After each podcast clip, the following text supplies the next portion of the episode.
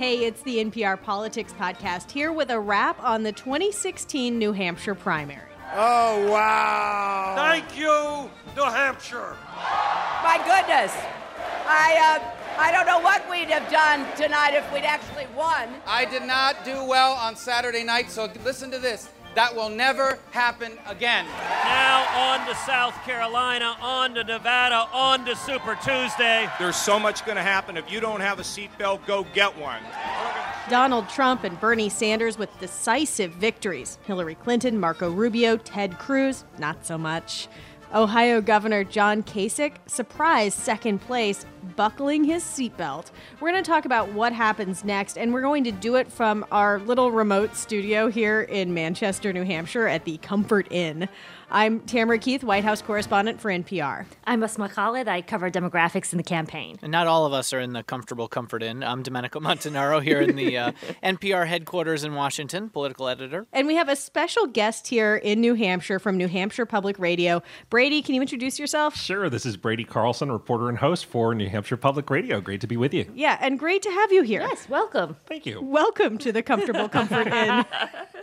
so, guys, big takeaways from last night. Let's go around the table. Domenico, the distant table. Yeah, and, you know, from my distant perspective here, let's just pause for a second and stop and just realize that Donald Trump and Bernie Sanders won last night. I mean, that is unbelievable if you think about where we were a year ago. If someone said to you, Donald Trump and Bernie Sanders would win New Hampshire, you know, who would take that seriously? But that's what happened, and in resounding fashion. Asma? Uh, I think my big takeaway has got to be Marco Rubio. I know last night, as, as we heard in the little clip there, he and his team are pointing to his Saturday night debate performance, but I think there's something more there. I think there is a vulnerability underneath that debate performance that points to his inexperience, and that's something that I heard from voters. And Brady? I think Domenico's right that there's a lot of people who are surprised at what happened. But on the other hand, this is a very New Hampshire thing to do for all the reputation that the state has as a king maker. In a lot of ways, it's more a king or queen breaker or at least shaker. Uh, I mean, I think back to 1996 when Pat Buchanan beat Bob Dole, the establishment frontrunner. In 2008, ironically enough, it was Hillary Clinton beating Barack Obama, who looked like he was going to sweep Iowa, New Hampshire, and South Carolina. And so there is this tradition of picking out the insurgent or the anti establishment candidate and at least trying to lengthen the campaign instead of anointing the frontrunner. I have to say that my takeaway from last night is that the voters I've spoken to, Trump supporters and Bernie Sanders supporters, they want to break stuff. They do not like the system as it is. They feel like it isn't working for them, and they just want to try something new. Yeah. As far as New Hampshire goes, you know, it is one microcosm of the fact that this has been a completely unconventional election. You're seeing it with young voters in particular, not really caring about the rules of the road or who came before, uh, especially if you consider that Bill Clinton was up there uh, days before talking about how this isn't the New Hampshire that would have voted for me.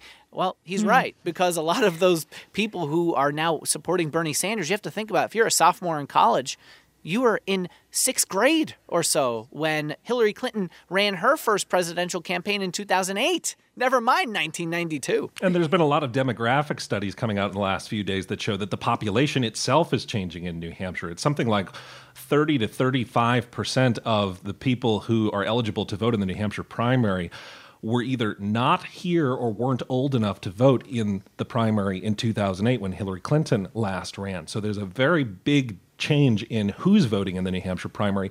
Couple that with that anti establishment tendency, and you see people not only going big for the anti establishment candidates, but going, as they might say, huge for those anti establishment candidates. So, as this conversation goes on, we are going to talk a lot. We are going to mention exit polling a lot. Domenico, you've been involved in polling in, in past lives. Can you just describe what exit polling is and why should we should take it seriously or not? Well, it's always the funny thing uh, on the night of an election when 0% is in and we are projecting such and such to be the overwhelming decisive winner. Uh, and people go, how is that possible? Well, part of that is because they have this giant survey, essentially, of people who come out of the polling locations. In Iowa, it was an entrance poll, so it's less reliable because you have people can change their minds during the caucuses. But this is after they went and voted. You have people standing outside talking to every fourth person or so, and they will, you know, see how they voted. And they ask them a series of questions. There's a long questionnaire. This is paid for by all the big media organizations. We should say NPR uh, did not pay for this polling information. Um, but a lot of the networks and the Associated Press what they'll do is they take that exit polling information, they'll apply it to their models, and then they will use the information of raw vote that's coming in to see how that matches up. Now, you can look at just last night, and when you look at uh, us being able to say, well, Bernie Sanders won overwhelmingly with young voters. Well, we only know that because of exit polls, and he did win overwhelmingly with young voters in a similar way, uh, but we wouldn't know that without exit poll information, and that's what it's all based on. All right, on the Democratic Domenico, other than young people, what do we know about how this race went down? Well, one of the really interesting things is that Hillary Clinton likes to talk about how she'd be the first woman. But as we've reported out on, on air, not all women are voting for Hillary Clinton because she's a woman. In fact, last night in New Hampshire, where Bernie Sanders won by 22 points overall, he won women by double digits. And they were more than half of the electorate. And when it comes to a really key issue on trust. People who said that their most important issue was whether or not someone was honest and trustworthy and whether they care about me. 60% of people who went to the polls, of Democrats who went to the polls, said that those were the two biggest issues for them. And Bernie Sanders won those voters overwhelmingly by huge margins. Uh, Hillary Clinton won on whether or not she could be electable or had the right experience, but just about 40% uh, said those were key characteristics. So if she's not able to go into Bernie Sanders' margins there, uh, it's a difficult thing. And when you think about the emails controversy, it's apparently had some, at least some, effect even on Democrats. I, sure the emails thing is something, but when I talk to voters, they don't talk about the emails. Yeah. They talk about money in politics. They talk about Wall Street. They talk about, uh, I, they don't say it, but you know they're thinking about those speeches she gave to Goldman Sachs and all these private mm-hmm. companies. There is a very strong resistance. Whether they trust to, her to fight for their issues. Yeah, there, yeah, there's just this really strong resistance to all of the money that's in politics and the system as it is now. And she is playing by those rules, and Bernie Sanders isn't. And they find it very refreshing. So, Domenico, with some of those raw numbers that you were describing, both around women and millennials, I guess my question is that right now we have heard primarily from young people who are white. And when I look at demographic data, the thing that's fascinating about the millennial population and younger is that it is increasingly not white. And so, as this race, you know, moves to South Carolina and Nevada, right I mean, do we have any sort of sense of, of where and how this race may shift, or, or are young voters, you know, sort of across the board? You think um, in Bernie Sanders' camp at this point? Uh, he's won them overwhelmingly in the last two states, and I think where the real danger zone is here for Hillary Clinton is the strength of support with non-white voters. As you talk about the changing demographics within uh, the younger generation, under 30, under 35, under 45, mm-hmm. even. Hillary Clinton's campaign likes to talk about, well, South Carolina and Nevada are coming up. They're not as white, not as rural as New Hampshire and Iowa. What that's code for is them basically saying, we've got black voters and Hispanic voters locked up. They know who we are, they know who the Clintons are, and they've got them locked up. I think that's probably true of leadership within African American and Hispanic community, within union leadership, older voters, but not so much among the younger rank and file. And I think we've started to see that over the last couple of days, even as pundits start talking about how, you know, she's hoping to win over a bigger set of the electorate. You saw Twitter blowing up last night uh, from young black voters who are saying, she doesn't have my vote. I like Bernie. You talk about Twitter blowing up, and today Twitter was blowing up because Ta-Nehisi Coates, who is the African American writer and influential thinker, uh, he was on Democracy Now!, which is a left leaning radio program, and he said that he is going to support Bernie Sanders. He isn't endorsing him officially, but he's planning to vote for him.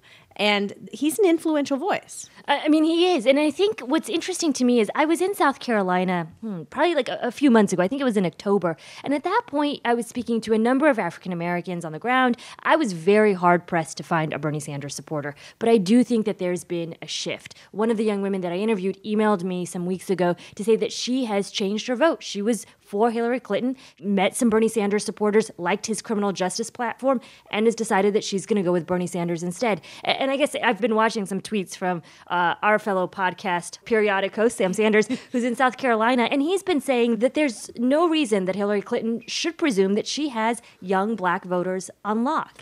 The other piece of the Democratic coalition that we haven't talked about here, and of course, New Hampshire is not exactly a bellwether when it comes to voters of color, but white working class Democrats went very heavily for Bernie Sanders and in towns like Rochester and Somersworth, which are not the sort of uh, highly educated, better off economically voters that Bernie Sanders was always expected to do well with. The pitches for things like a $15 an hour minimum wage and more union representation seem to really hit home with some of those voters who years ago were leaning toward Hillary Clinton over Barack Obama. So it's interesting to see how these different pieces of the Democratic coalition have been warming to Bernie Sanders as the campaign has been going on. Let's move on to the Republican side of the race, which is arguably even more interesting than the Democratic side. And Donald Trump won and won big. Uh, Brady, can you run down the rankings below number one? Oh, yeah, absolutely. Okay. Number uh, one, Donald Trump. Number no- two, John Kasich, Ohio governor. a very distant second place. A distant second place. But still yes, a big win. But still kind of a win for him. I mean, a big surprise. A big win for him. Second place, yeah. Number three. Number three was Ted Cruz. Number four. Jeb! Exclamation point. Which means number he's five. staying in. Which means he's gone to South Carolina, as is fifth place, number five, Marco Rubio. And number six? Chris Christie. Ah, yes. So uh, Chris Christie, who, um, well, I guess went I, back I guess to New Jersey. Yeah, went back to New Jersey. Well, he never. I mean, Chris Christie had the hardest time of any candidate adjusting to the Donald Trump world of the Republican field. I mean, he was supposed to be the brash, tough talking, no nonsense truth teller of the Republican field. and all of a sudden, here was a more brash, more tough talking, more outlandish guy. And so then Chris Christie had to figure out who he was going to be among the Republicans. And can you just, just just stop and think about that for a second? That somebody could out braggadocio, uh, you know, Chris Christie. I mean, right? And then Christie had to try and figure out what persona he was going to present to New Hampshire voters. He tried being a sort of policy wonk with the most detailed proposals. He tried being the national security guy who was going to take the fight hardest to ISIS and he tried being the guy who had the most town halls, which worked until John Kasich overtook him. So uh, he just had a hard time sort of figuring out who he was going to be in this field, and now he's the guy who went home to New Jersey after the New Hampshire primary. But he's also the guy who essentially kind of brought down Marco Rubio in Saturday night's debate. You guys probably remember Saturday night during the GOP How could debate. we forget? Mm-hmm. Marco Rubio sounded a bit like he was on repeat. There was this constant criticism of President Barack Obama that he repeated. And let's dispel once and for all with this fiction that Barack Obama doesn't know what he's doing. He knows exactly what he's doing. Four and times. repeated. He knows exactly what he's doing. He is trying to change this country. And repeated. Facts. Here's the bottom line. This notion that Barack Obama doesn't know what he's doing is just not there true. There it is. He knows exactly there it is, what he's the memorized 25 second speech. Well, that's the, that's there the is, reason everybody. why this campaign is so important.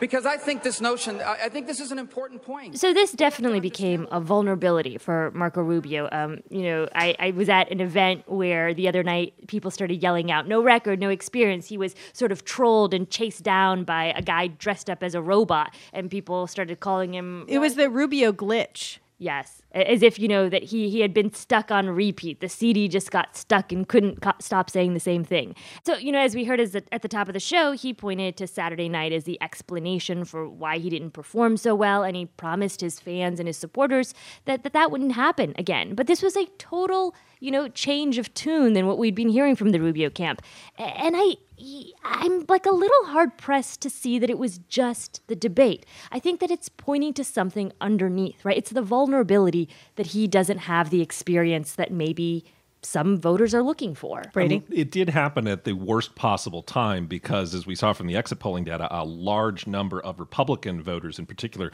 made up their minds in the final few days of the campaign. So, as they were deciding which candidate they were going to go choose, all of a sudden they were presented with not Marco Rubio, the electable choice, the liked by everybody choice, but Marco Rubio, the guy who keeps dispensing with the fiction that Barack Obama doesn't know what he's doing over and, And and a- over. It just didn't work. And a majority of the people in that exit poll also said that the debates mattered. And I think that the, you know these two things tie together because the core of the argument against Marco Rubio from Chris Christie, who wound up pulling him down, was that he's inexperienced. You know, he's too much like Barack Obama, and that's something like Asma had mentioned eh, that you can hear on the campaign trail as this underlying theme as the hit against Marco Rubio, and it all crystallized just at the wrong time for him.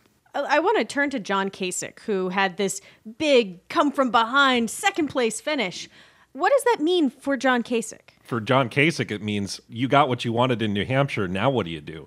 Kasich really did put all of his eggs into New Hampshire's basket. He said, I'm going to outwork every other candidate here. And he played the role that there's always one Republican who plays the role of the sort of, I'm going to reach out to the unaffiliated voters who can vote in New Hampshire's primary. They can choose which ballot.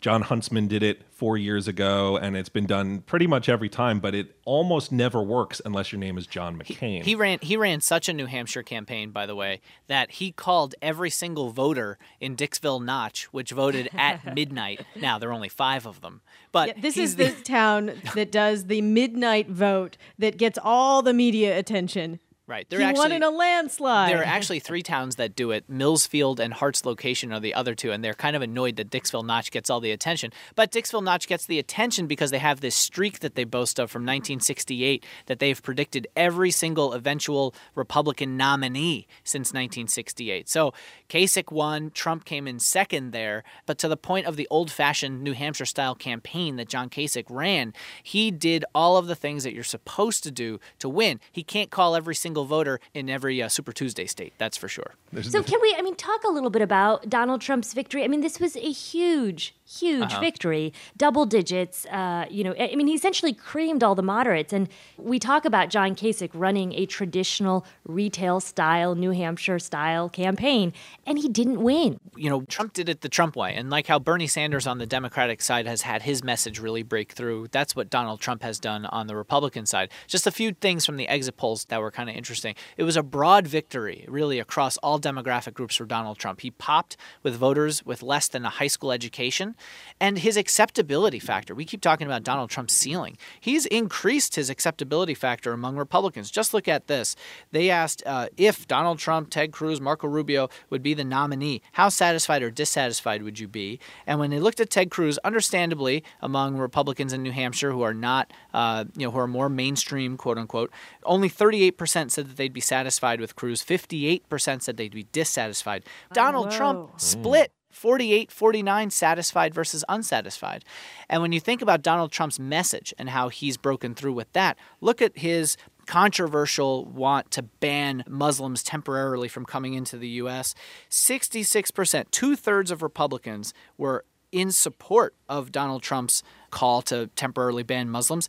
And he got four times as many voters who supported that statement uh, to vote for him. So that message clearly broke through. So, Domenico, though, was it Donald Trump's message, or was Donald Trump merely capitalizing on an existing sentiment? I mean, I have spent some time in New Hampshire way back in the spring, and, and I'll say, at least on the Muslim issue, I started hearing that from people Uh-huh. months and months ago, before so- Donald Trump was that's, even in the race. but that's like the big question on like Donald Trump overall, right? I mean, it, does he embody conservative values in the way that he's talking about all this stuff, or was he just really kind of touching on some of these touchstones where he's heard a lot of this rhetoric since the Tea Party rise in 2010 and he was able it's almost like if he conducted focus groups you would think he focus grouped this because he really knows how to touch on all the things that Republican base voters you know what fires them up. And he's really channeling that. And he's also done a great job of keeping his name in the, if not just the headlines and TV shows, but in the minds of those Republican voters. I mean, yes, Trump hasn't spent compar- he's spent comparatively little time compared to like John Kasich or Chris Christie or Carly Fiorina, but he has done his homework in that he would come even two or three years before 2016. He would come every so often just to make sure that people saw that he was here in New Hampshire. He'd do that one event and then he'd fly right back out, but he would make sure that that got a lot of attention. Ironically, uh, one of the events that he did a couple of years ago was for the New Hampshire Union Leader, Hmm. uh, the paper that he's been feuding with over the last six months of the New Hampshire primary. But Trump would come in and do a very Trump like retail politics. The other thing that's worth pointing out comes back to what you said, Asma, about how Trump creamed the establishment candidates. And candidates, I think, is the operative word because, I mean, Trump had a double digit lead over John Kasich, who was in second place. But if you take Kasich, Jeb, Christie, and to some extent Marco Rubio voters, they would have beaten Trump had they been one candidate. So the question that a lot of political analysts here have been wondering is if there had been one establishment track candidate for those voters to coalesce around, would that candidate have beaten Donald Trump? And the question now for that lane of the party is can they coalesce around one candidate at this point, And- or is Trump going to continue and to split which them? candidate? Well, the ceiling is really important because we started out saying Donald Trump has the ceiling of about a quarter of Republicans. He can't win with that. You know, and then we said, well, you know, he's got a ceiling of about a third, and now it seems like it's up to forty percent, maybe fifty percent. You know, now you're starting to get to areas of like what people win with. so, it's it's it's hard to say what his ceiling is, what his acceptability is. All these things are a choice. If it comes down to Ted Cruz or Donald Trump, we've seen that some of these party leaders would rather go with Donald Trump because Ted Cruz is coming to, would come to Congress or come to the White House with a figurative grenade because he doesn't like the system. He wouldn't want to work with anybody. He wouldn't want to try to govern in a way that uh, you know that they think at least maybe Donald Trump would, I guess. Uh, but when you look at the path to the nomination, unless, as Brady was mentioning, the establishment can coalesce around somebody, this at least is going to be a long slog. And uh, you know, I mean, the people are going to start talking about the possibilities of brokered conventions if it's split up in three, four, five ways. To me, the thing that I take away from all of this is that uh, it did not get less complicated because we made it through Iowa and New Hampshire. It seems to have gotten more complicated. Much more. And the only thing we know for sure is that we are not going to get any sleep anytime soon. Okay, that's it for this episode. If you like the show, do us a solid, go to iTunes and rate the show. Uh, those ratings help other people find the NPR Politics podcast, uh, which helps us keep doing it. If you want to chat or ask questions, you can find us on Twitter. You can also email us nprpolitics at npr.org. And you can catch our political coverage on your local public radio station as well. I'm Tamara Keith, White House correspondent for NPR. And I'm Asma Khalid. I cover demographics in the campaign. I'm Domenico Montanaro, political editor. And I'm Brady Carlson of New Hampshire Public Radio. And Brady, thank you so much for joining us. This was a lot of fun. It was great. Thank you for having me. We'll see you all on Friday for our roundup of the rest of the week's political news. And until then, thanks for listening to the NPR Politics Podcast.